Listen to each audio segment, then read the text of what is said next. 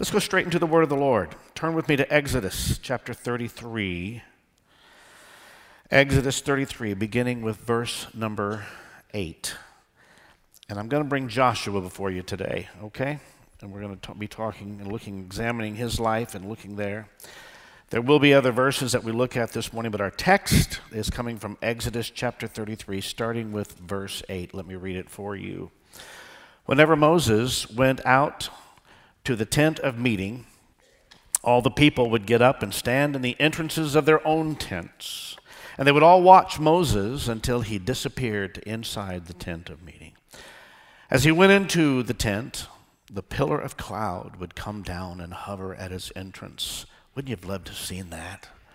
The pillar of cloud would come down and hover at its entrance while the Lord spoke with Moses. When the people saw the cloud standing at the entrance of the tent, they would stand and then bow down in front of their own tents. Awesome. Inside the tent of meeting, the Lord would speak to Moses face to face as he speaks to a friend. Afterwards, Moses would return to the camp, but the young man who assisted him Joshua, son of Nun, would remain behind in the tent of meeting.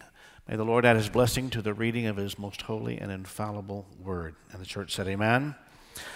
There's two words that really stand out to me as I was just casually meandering through this passage this week. It's, it's remain behind. Can you say that for me? Remain. Joshua remained behind in the tent of meeting. He remained behind in the place of the Lord. He remained behind in the house of the Lord. He remained behind in the presence of the Lord. I was thinking about that, and it certainly brought me to a story that I've, I've told two or three occasions about a songwriting friend of mine. Her name is Shannon. Many of you will know her. She was formerly a worship leader um, for some period of time at Christ for the Nations. And our choir did a, a, recording with her, and I have been involved in many other recording projects with her for other uh, companies. And we were in Nashville one day, and she was the uh, designated songwriter. My job was to be the producer, arranger, orchestrator, and sometimes that means the mediator between the songwriter and the record company. And that was kind of the situation we found ourselves in. However, Shannon, with her very sweet, humble servant spirit, she had written an incredible song, but something about the record company, they, they wanted to consider an alternate line somewhere. It wasn't that big of a deal. But they said, hey, could we consider a different lyric right here? Well, if you know anything about songwriters, they're, they're going to be pretty quick to defend their lyric because they've got all kinds of reasons why that lyric is there. And they'll be flexible with you, but uh, I could tell by her reaction that uh, this was going to be a challenge for her to agree to. And so the, the dialogue continued, and and um, they were saying, well, we just feel like this and this and this. I don't even remember right now what the lyric was, but we feel like this and this, and it would be better if it went like this. And she was kind of silent. And they, and they said to her, they looked at her and said, You wouldn't say that? That's not something that you think you would say in this song? And she paused, and it's a moment that got seared in my mind and in my heart forever. I will always remember it. And she paused, and she just kind of looked away, and she said, You know, I might go out and say that somewhere to someone, but my tendency is to tell you that once I did that, I would want to rush back into the feet of Jesus. Shannon is a worshiper extraordinaire. She understands it at a level that most people don't. Uh, she's, she's an incredible gal. And that image of rushing back to the feet of Jesus, first of all, it typifies my friend Shannon because that's what she does and spends most of her time doing. That's what she would want to abandon everything else, forsake everything else for the purposes of rushing back in to be at the feet of Jesus. So I, I'm going to put it in this vernacular today. I'm going to say she remained behind. The way I really want to say it is she stayed in the tent.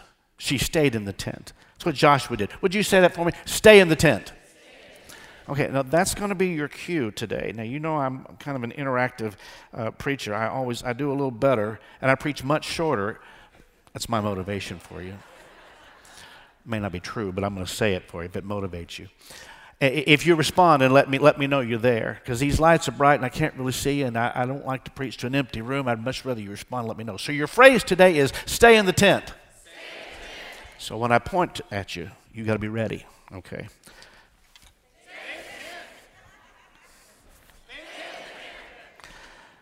So, you may ask, why do we need to stay in the tent? Well, let me give you a verse that begins to answer that why question. I find it in Isaiah 42. It says this I will lead blind Israel down a new path, guiding them along an unfamiliar way. I will brighten the darkness before them and smooth out the road ahead of them. Yes, I will indeed do these things. I will not forsake them. Have you noticed, folks, that we are in unfamiliar territory? Has that come to your attention? Has it come to your attention that we are very much in uncharted territory? It's unfamiliar, uncharted. We must learn how to stay in the tent in order to know how to navigate the road ahead. So we look at Joshua. He was able to lead people into unfamiliar territory. Why? Because he understood the value and the importance of remaining behind. He understood the value and the importance of staying in the tent. You know, these little things right here have become incredibly important to us. There's my granddaughter number two on right here on my home screen. And you kind of wonder how we get along without them. I um, had a couple of fine young men of the church uh, in our home this week to help me with a little project. One was about 17. The other one, I think, is about 21. So this has always been a part of their life. And so they were diligently working and doing the things I would ask them to do. And I said, now, can you do this and then this and this? And we kind of reached a, a, a pause in our activity. I had to uh, go in the other part of the house and, and get something. And, and there was a pause. And what do you think, when they perceived there was a spare minute in the day, what do you think they did? What they do? They both, I mean, instantaneously grabbed that phone, and those thumbs were just a flying. They were going. That's what they did immediately. They were doing, I'm not sure what. And I happened to turn around and look at them at that very moment that they both quickly grabbed their phones and went after it. Something about seeing them both grab their phones just at that first opportunity prompted me to just, I couldn't help myself. I said, Let me tell you about the good old days, boys. When we didn't have cell phones. You didn't have cell phones? And so we were in the kitchen area, and I said, See this wall right here? Now, back in the good old days, we would have put a wall phone right, right about here. Do you know what a wall phone is? Okay, and it had this dial on it. You take your finger and you dial. Wow. You, you dial the numbers. And then not only did you did you do that, it had a cord attached to it because you would take the receiver off. The receiver is the thing you put up to your ear and to your mouth so you can hear and you can talk and the other person can hear you. And there was a cord attached to it. And before we got longer extension cords, you had to stand within about three to four feet of that phone to talk. Who remembers? Somebody tell me you remember. Oh, just please tell me you remember. So you'd stand with that, and you, you didn't walk anywhere. And then the day came and we got longer extension cords, and, and, and, and you could literally you could take that receiver, you could go all the way to the sink about right here. And mama could do this and keep doing dishes while she's talking, t- talking on the phone. But that's about as far as you could. You couldn't, you were tethered to that. You couldn't go nowhere. Folks, the longer I talked, the bigger their eyes got. Like, are you serious? And so then I had to take it one step further. I said, Have you ever heard of a party line? Raise your hand if you know what I'm talking about. Raise your hand if you have no clue what I'm talking about. Okay, it's not about having a party. So I, I began telling about my wife Becky being raised on a farm in a small community in Iowa and how they had a party line. And I just uh, asked her last night, I said, How many families? See, what that meant was you weren't the only people who had that line, who had that phone line. And there were other people, particularly out in the country, there were other people who shared that same line with you. And I, and I was thinking it was two or three people, and you told me last night as many as eight families shared the same. You realize there was no such thing as a private conversation.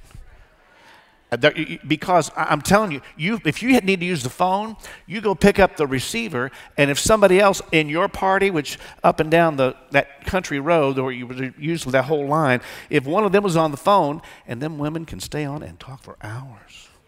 If they're If they're on the phone, you have to wait till they're finished before you can make your phone call. And you might could wait a long while. Does anybody remember this? Okay, well, that's the way it was. And as many as eight, fam- there wasn't a private conversation. Everybody knew everybody else's business. And you had to wait till everybody else was done. Oh, the joy of the good old days. Well, those boys thought I had made all that up. They couldn't, they couldn't believe it. But that encounter reminded me of how far we've come with these little devices right here and how much we de- depend on them, and particularly how much of a guide they have become to us. I don't know about you, I need a guide. I need some help from the Lord. How about you?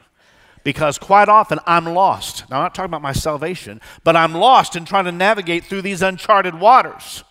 We're in such a different day that we're lost. We need a guide. I had a friend call, it's been a couple of months ago, and, uh, and, and, and was, they, were reached, they were having a very difficult time with all kinds of circumstances, and something about their circumstances must have reminded them about a difficult time that I've been through. And this person called me and, and they said, um, Dan, is it true that you've been to hell and back? And I said, Yes. And this person said, I need a tour guide because that's where I find myself. I'm in a difficult time and I've got to get back. I need a guide. I feel lost because of my circumstances, what's going on. And thank God, we got a GPS on here to tell us where to go. There's reviews on here to tell us where we, where we ought to eat and what everybody else thinks of it. Multiple ways we can find out about anything we need to find and, and find the closest one to us from wherever we are at that moment. And thank God we have that because, folks, whether you want to admit it or not this morning, we're lost. Sometimes we're as lost as last year's Easter egg, right? And the reality of it is, when we come to life, we need a guide, we need the helper.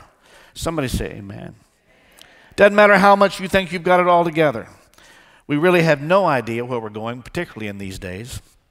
We're lost, and it's very easy to feel lost. And in this past year of 2020 with its and pandemic, it has underscored just how lost we are. I can tell you, I've certainly felt it as a leader, certainly felt it as a pastor.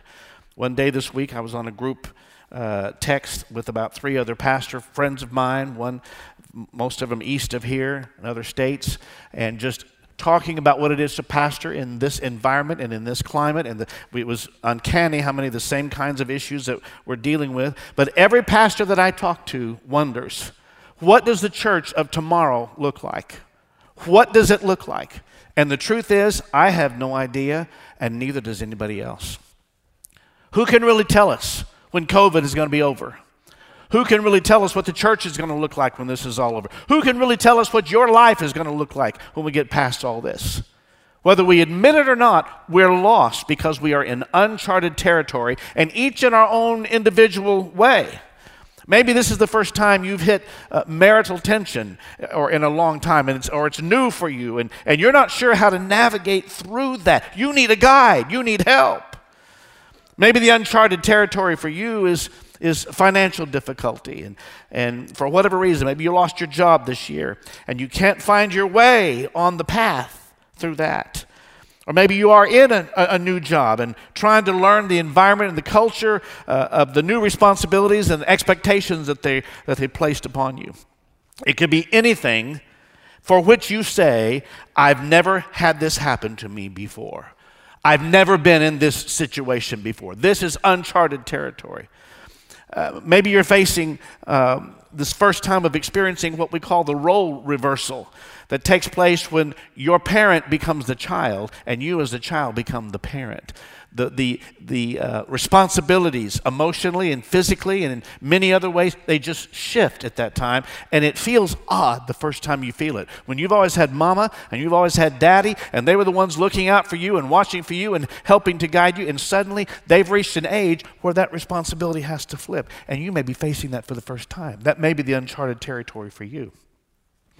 I can assure you that time and time again, you will step into new territory, but you'll discover you have to have a guide. Well, all of these thoughts put my attention on Joshua because he's a man who led the entire nation of Israel into brand new territory, a place they'd never been before, to fight battles and walk through hardship. and to take back ground from the enemy. And what we see here is that when God comes to Joshua to give him his assignment, Joshua doesn't even flinch, he doesn't even hardly blink. Let me show you how the encounter went. In Joshua 1, Moses dies, and God comes to Joshua in what is the first recorded conversation between God and Joshua. And God says this to Joshua He says, Moses, my servant, is dead, and I want you to lead these people into the promised land. So be strong and take courage. Do not fear nor be afraid, for I will be with you, and I will give you every place your foot touches, and I will be with you in the same way I was with Moses. My goodness, what a daunting message that would be received from the Lord. Terrifying in many ways. But Joshua's reply, look what he what how, his reply went like this in Joshua 1 chapter uh, chapter 1 verse 10. Joshua then commanded the officers of Israel, go through the camp and tell the people to get their provisions ready. In three days, you will cross the Jordan River and take possession of the land the Lord God is giving to you. Does that sound like fear to you? So you have to go, what's his secret? What on earth is his secret? Well, let me tell you what I think. I think we find it in the 11th verse of our, of our text, where the Bible explicitly says in Exodus 33 11, inside the tent of meeting, and you're going to hear this verse until you don't want to hear it no more today. Inside the tent of meeting, the Lord would speak to Moses face to face as one speaks to a friend. Afterward, Moses would return to the camp, and this may be the secret, but the young man who assisted him, Joshua son of Nun, would remain behind in the tent of meeting. He stayed in the tent with everything else moving ahead, he stayed in the tent. He remained behind, saying, No, I understand everything else is moving on, but I'm going to stay right here in the presence of God. And I would suggest to you, church, that it was his times of remaining behind. There's another word I like to use lingering lingering in the presence of God. The church seems to almost have to, to have lost the ability and understanding of how to linger in the presence of God. But it was Joshua's remaining behind, lingering in God's presence, that God stirred something inside of him to give him the boldness that we see in him. And then later on in the story, we see when Moses was about to die, Moses was having one last conversation with God. He was concerned about the succession plan.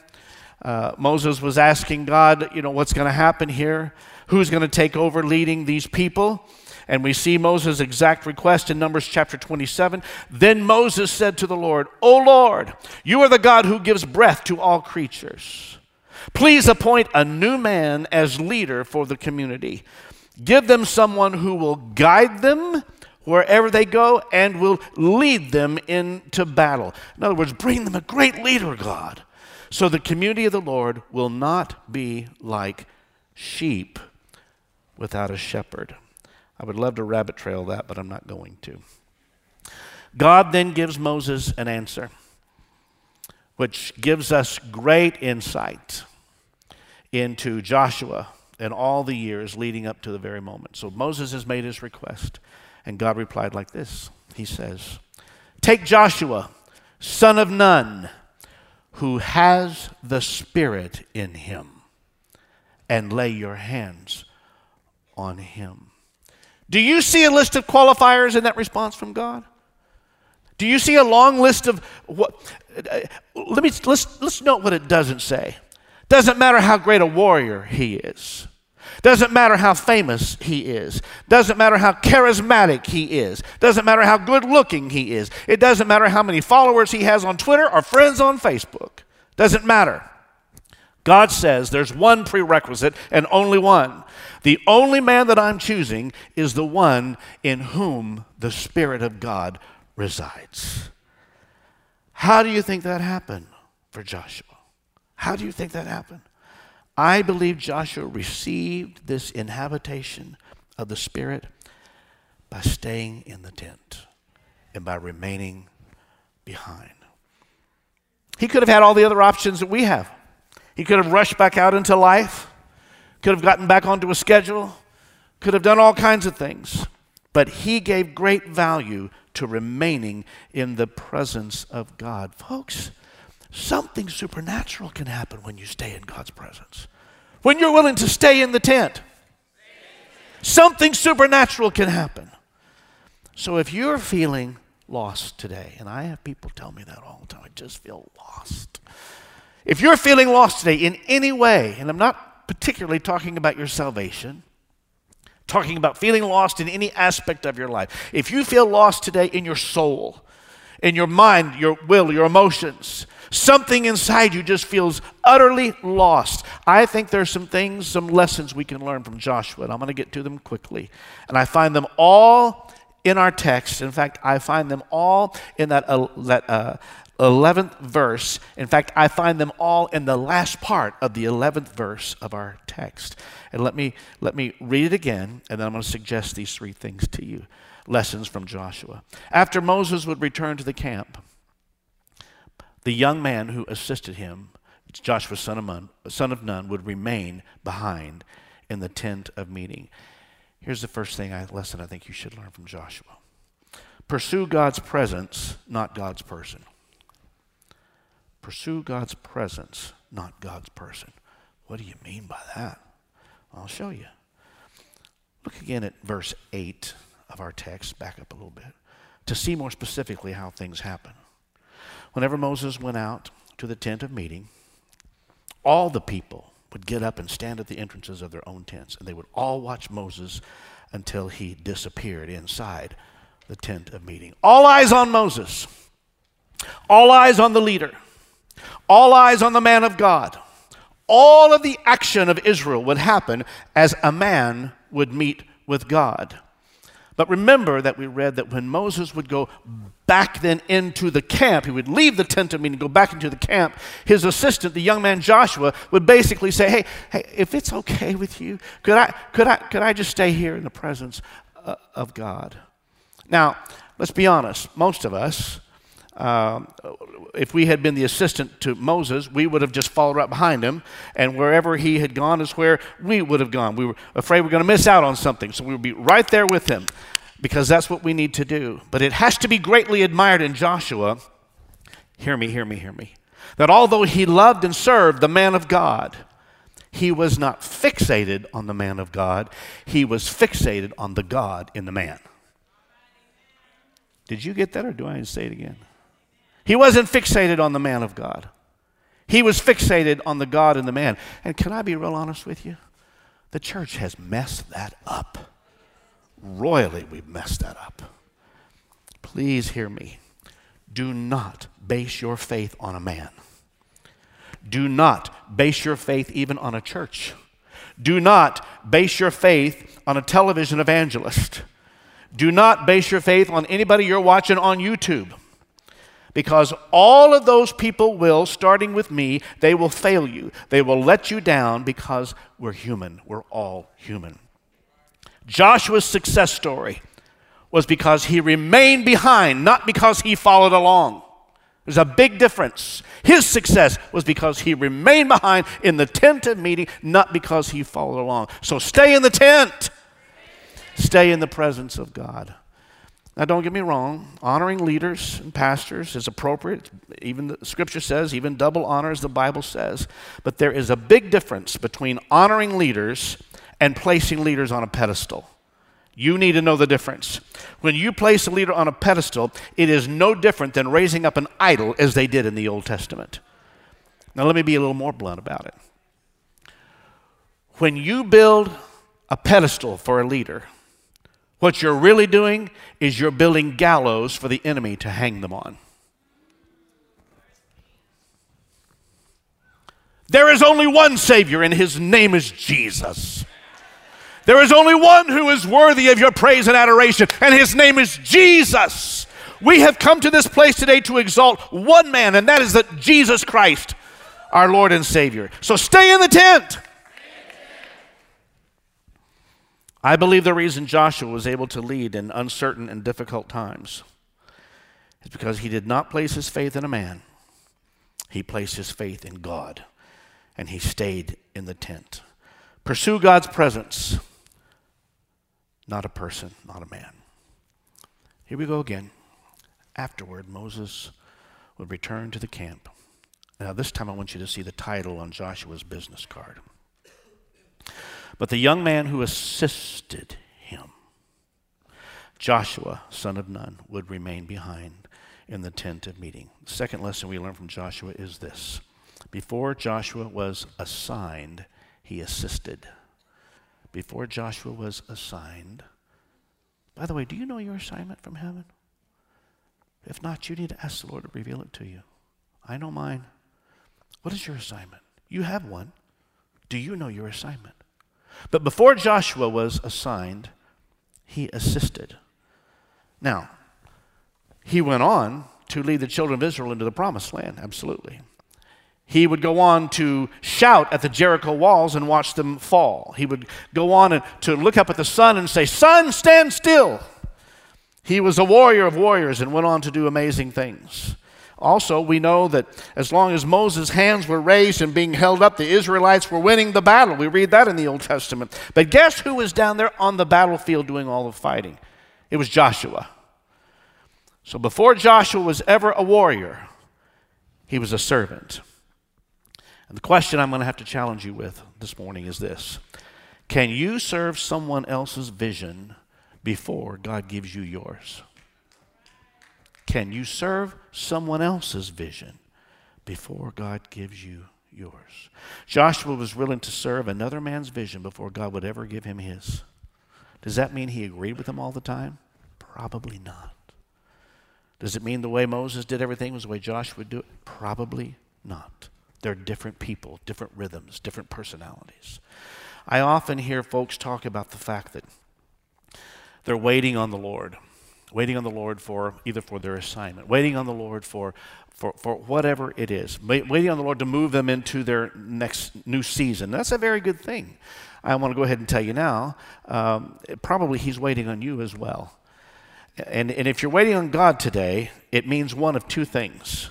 It could mean this if you're still waiting, you've been earnestly seeking the Lord, and you're not really getting what you, the direction you think you should have, it could mean one of two things. One is possibly you're not ready. Nothing wrong with that. It just means that some time needs to pass and some things need to happen in you for you to get ready.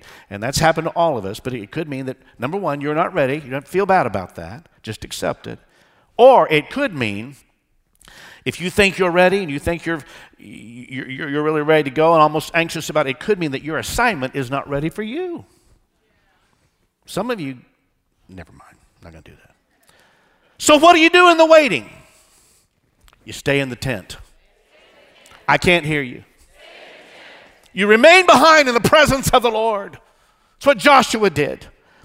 And you know, Scripture actually gives us a pattern about this thing called serving. Let me run two or three of them for you. Joseph's brothers sold him into slavery, and he then served in Potiphar's house, and he was thrown into prison. You know that. But before Pharaoh ever gave Joseph the ring of power and told Joseph he was in charge of all of Egypt and no one would be more powerful, before all that, Joseph was a servant. You know the story. Before David was the next king, he was a servant to the current king. By the way, the current king who was throwing spears at him day and night. Before Jesus was ever a savior, he was a servant. Think of the story of Elijah and Elisha. Elisha was to receive a double portion of the anointing of Elijah. Wow. And the time would come when Elisha would take on the mantle of Elijah. And the same river that Elijah struck with the cloak and saw the waters part, and in just a few short verses later, Elisha would take that same cloak and strike the water and, and see the water part also.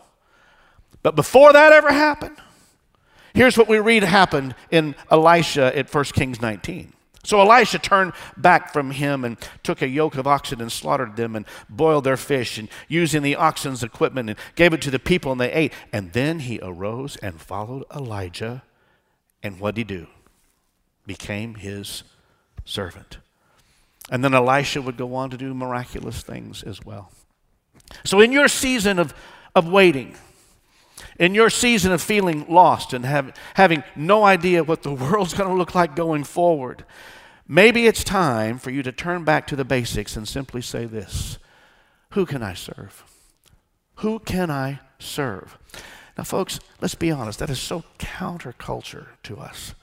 We, we live in a me centered society. We want to say, who's going to serve me? But we live by a different order. We live by a different standard. We're part of a different kingdom. Am I right about it? The question should be who can I serve? Who can I make this life about instead of making it all about me? Maybe the best, I suggest this, maybe the best way to bring peace into your own life is to bring peace into someone else's life. Serving them so that there is peace for them.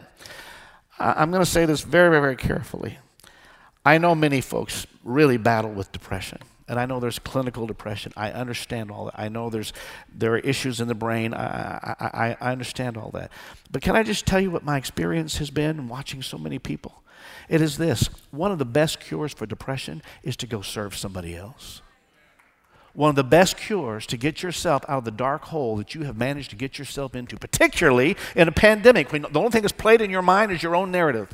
You haven't had anybody else to talk with, so you played your own narrative over and over in your mind. And, and you know what? Vain imaginations got a little mixed in there somehow.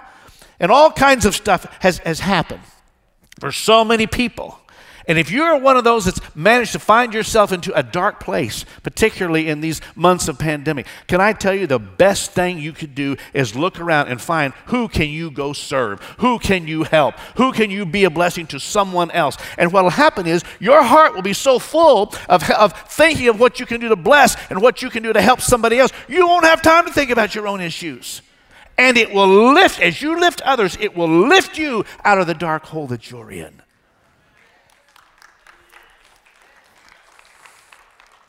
Who can you serve?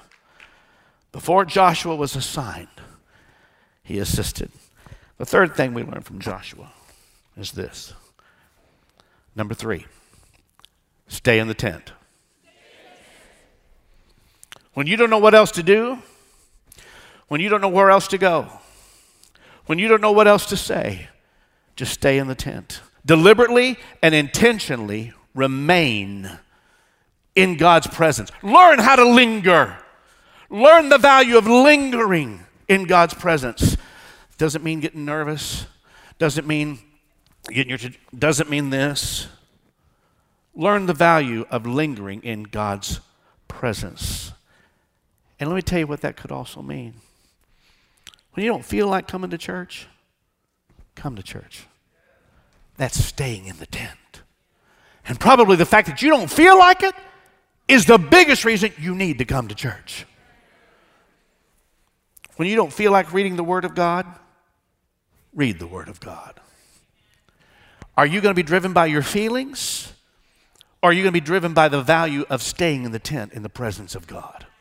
What's your choice going to be? When you don't feel like worshiping God, you, you drive in here and, and somebody's cut you off on the freeway or you missed your exit and, and whatever else happened and, and you got a phone call that upset you or you got an email or a text that, that you know, sent you sideways and you walk in here.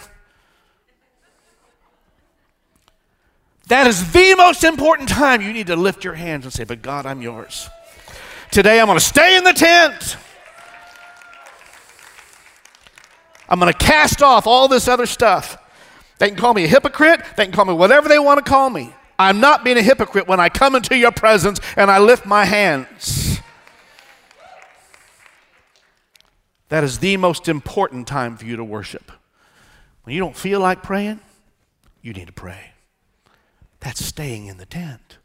Staying in the tent. It's all part of the process of staying in the tent. I'm going to remain. I'm going to remain. I'm going to stay in the tent.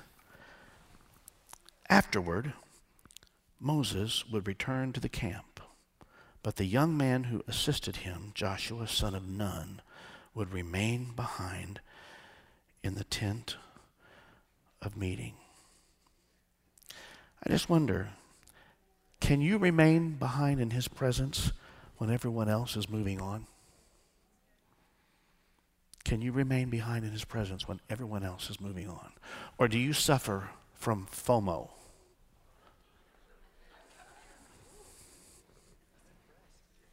Do you know what FOMO is? What's FOMO? I can't hear you.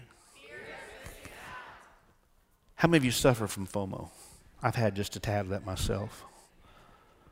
There's something happening over here. I got to be, and there's something happening over here. Some people have to just chase the biggest thing that's going on right now.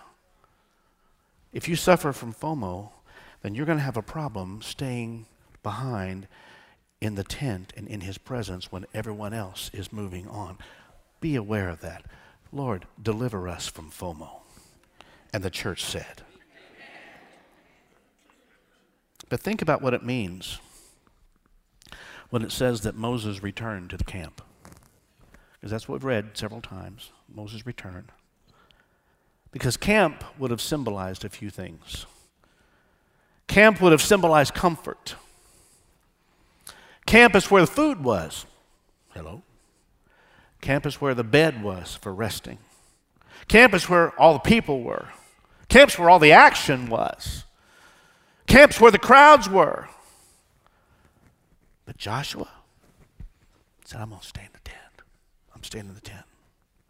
And while he may not have received the comfort that camp brought to others, he was spending time with the comforter, the only true place for comfort.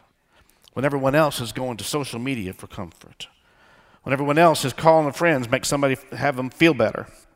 Everyone else is going to culture. He stays in the tent with the comforter. Joshua may not have had a bed in the tent like all the others had in the camp, but Joshua found a different type of rest. He found rest for his soul when he stayed in the tent. You may say, I'm just so exhausted, Pastor. I am so tired. You know what my answer is for you? That's it. That's where you'll find rest that no bed could ever give you.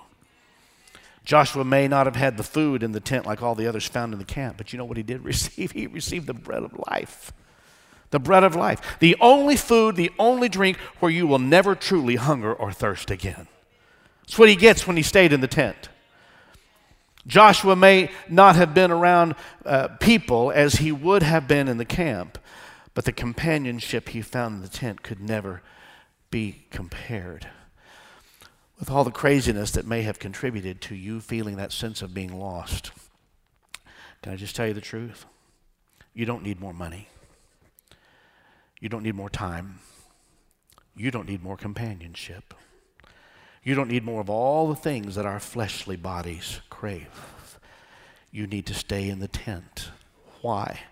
Because staying in the tent puts something in you that will qualify you. That's what it does. As we read much earlier, the only qualification that matters to God is a man or a woman in whom the Spirit resides. A man or a woman who can be fully satisfied staying in the tent. That's the qualification.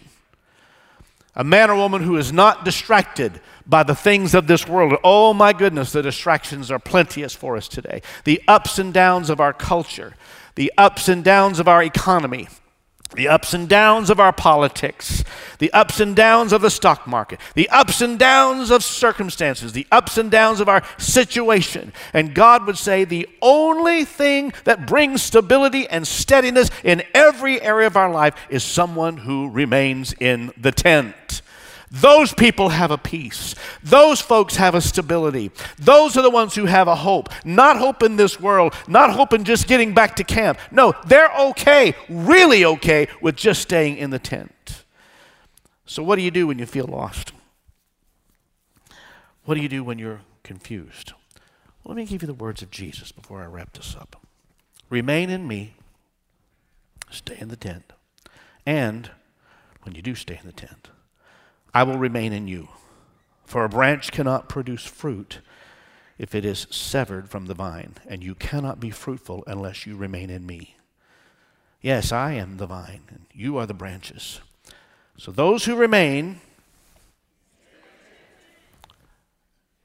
you're getting weak on me.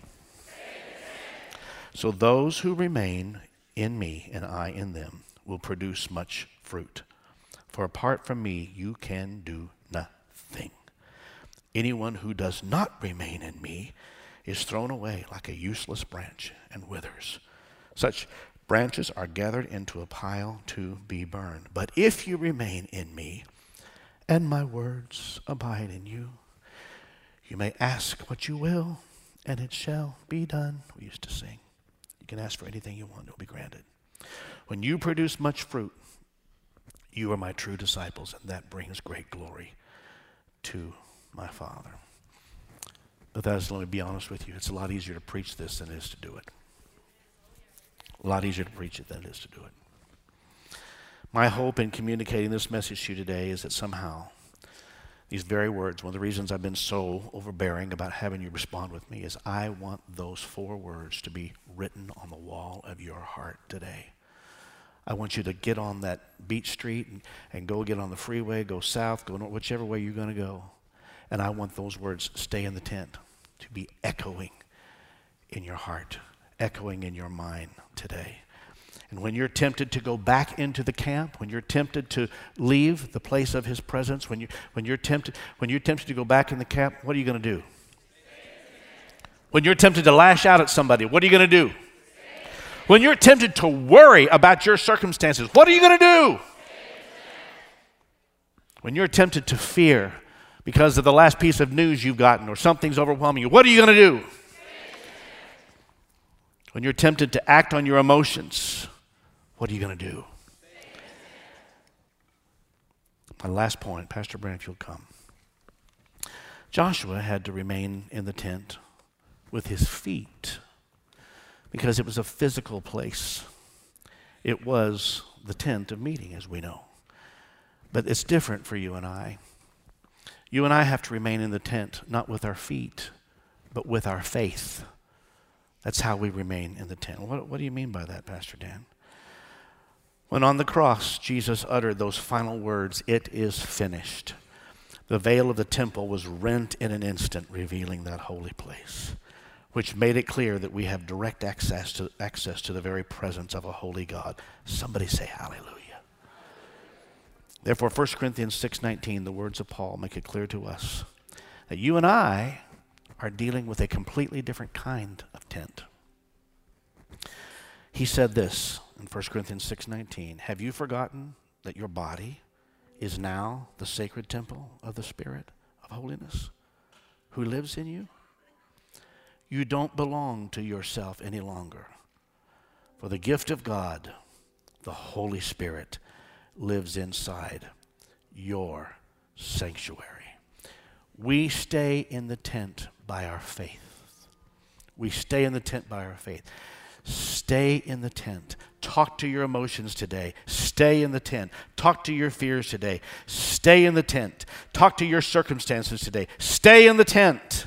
That's what I'm going to do by the grace of the Lord Jesus. It is by faith that we come into the presence of the Lord. It is by faith that we worship Him in spirit and in truth. It is by faith that we linger in His presence. And the church said,